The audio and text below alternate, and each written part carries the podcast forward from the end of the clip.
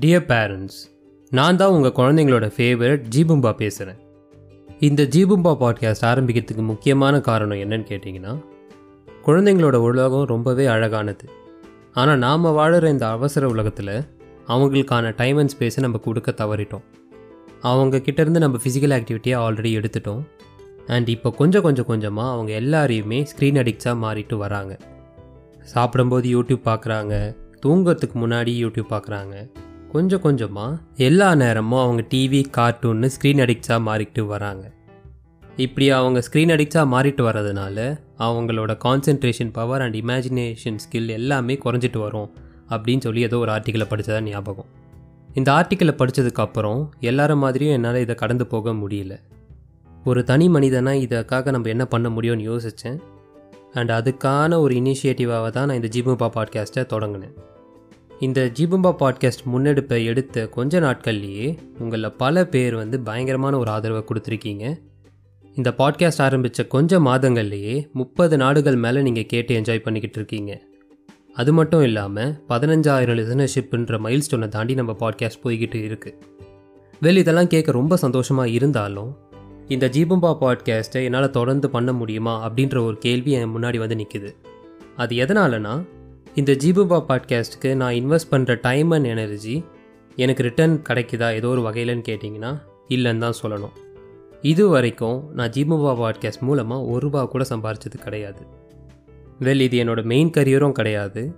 And இந்த ஒரு விஷயம் வந்து ஒரு பாயிண்டில் என்னை சோர்வடைய வைக்குது. உங்களில் பல பேர் இந்த ஜீபம்பா பாட்காஸ்ட்டோட கான்டென்ட்ஸ் எல்லாத்தையும் கேட்டு ரசிச்சுட்டு இருப்பீங்க. நீங்களும் அடுத்த தலைமுறை குழந்தைகளுக்காக ஏதாச்சும் பண்ணணும். இந்த ஜீபம்பா பாட்காஸ்ட்டை வெறும் ஒரு பாட்காஸ்ட்டாக பார்க்காம ஒரு இனிஷியேட்டிவாக பார்த்தீங்கன்னா நீங்கள் நம்ம ஜீபம்பா பாட்காஸ்ட்டுக்கு ஃபினான்ஷியலாக சப்போர்ட் பண்ணலாம். உங்களில் பல பேர் பல நாடுகளில் இருப்பீங்க. உங்களால் முடிஞ்ச உதவியை நீங்கள் செய்யலாம். நீங்கள் இந்தியாவில் இருந்தீங்கன்னா கீழே டிஸ்கிரிப்ஷனில் இருக்க யூபிஐ ஐடியை நீங்கள் கூகுள் பே பேடிஎம் ஃபோன்பே எந்த ஆப் மூலயமாவும் நீங்கள் உங்களோட ஃபினான்ஷியல் சப்போர்ட்டை நீங்கள் கொடுக்கலாம். அப்படி நீங்கள் இந்தியாவில் இல்லாமல் வேறு கண்ட்ரீஸில் இருந்தீங்கன்னா பை மீ காஃபின்ற ஒரு லிங்க் கீழே டிஸ்கிரிப்ஷனில் இருக்கும். அந்த லிங்க் உள்ளே போய் உங்களால் முடிஞ்ச அளவுக்கு நீங்கள் டொனேட் பண்ணலாம். முக்கியமான விஷயம் நீங்கள் இதை விருப்பப்பட்டால் மட்டும் செய்யலாம். இது உங்கள் விருப்பத்துக்கு மாறாக இருக்குன்னா நீங்கள் நம்ம பாட்காஸ்ட் கான்டென்ட்டை என்ஜாய் பண்ணால் மட்டும் போதும். மறக்காமல் உங்களோட ஃப்ரெண்ட்ஸ் அண்ட் ஃபேமிலிஸ்க்கு நம்மளோட பாட்காஸ்ட்டை ஷேர் பண்ணுங்கள் வணக்கம் சுட்டீஸ். நான் தான் உங்களோட ஜீபும்பா பேசுகிறேன் நீங்கள் எல்லாரும் எப்படி இருக்கீங்க? இன்னைக்கு நான் உங்களுக்கு ஒரு நல்ல கதை சொல்கிறதுக்காக வந்திருக்கேன். அந்த கதையோட பேர் என்னன்னா ரொட்டி மனிதன். இப்போ நம்ம கதை கேட்க போலாமா?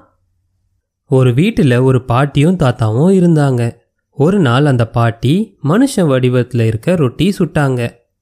சாப்பிடலான்னு அது எடுத்தப்ப அந்த ரொட்டி மனிதன் ஜன்னல் வழியாக குதிச்சு ஓடிடுச்சு.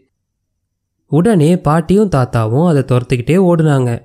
ரொட்டி மனிதன் சொல்லுச்சு உங்களுக்கு நான் கிடைக்க மாட்டேன் அப்படின்னு சிரிச்சுக்கிட்டே சொல்லிட்டு ஓடிடுச்சு. கொஞ்ச தூரத்துக்கு அப்புறமா ஒரு பன்னிக்குட்டி இதை பார்த்தது.